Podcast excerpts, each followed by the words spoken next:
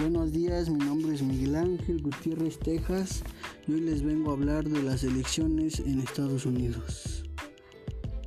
Los norteamericanos elegirán su presidente el 3 de noviembre. El comportamiento extravagante y las decisiones erráticas de la presidencia Trump han moldeado la agenda internacional durante los últimos tres años y continuarán haciéndolo en 2020.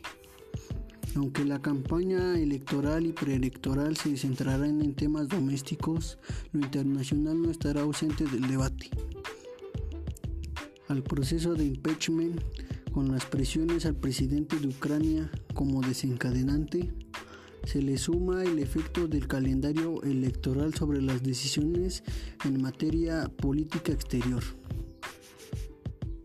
podemos esperar una posición más agresiva respecto a Venezuela o Cuba, dureza en la agenda migratoria especialmente hacia México, más muestras de apoyo al expansionismo israelí y la voluntad de llegar a las urnas habiendo resuelto el conflicto comercial con China.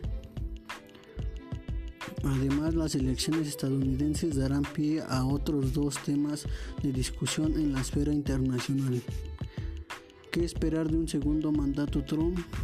¿Y cuánto podría cambiar la política exterior en función de quién sea el candidato o candidata demócrata?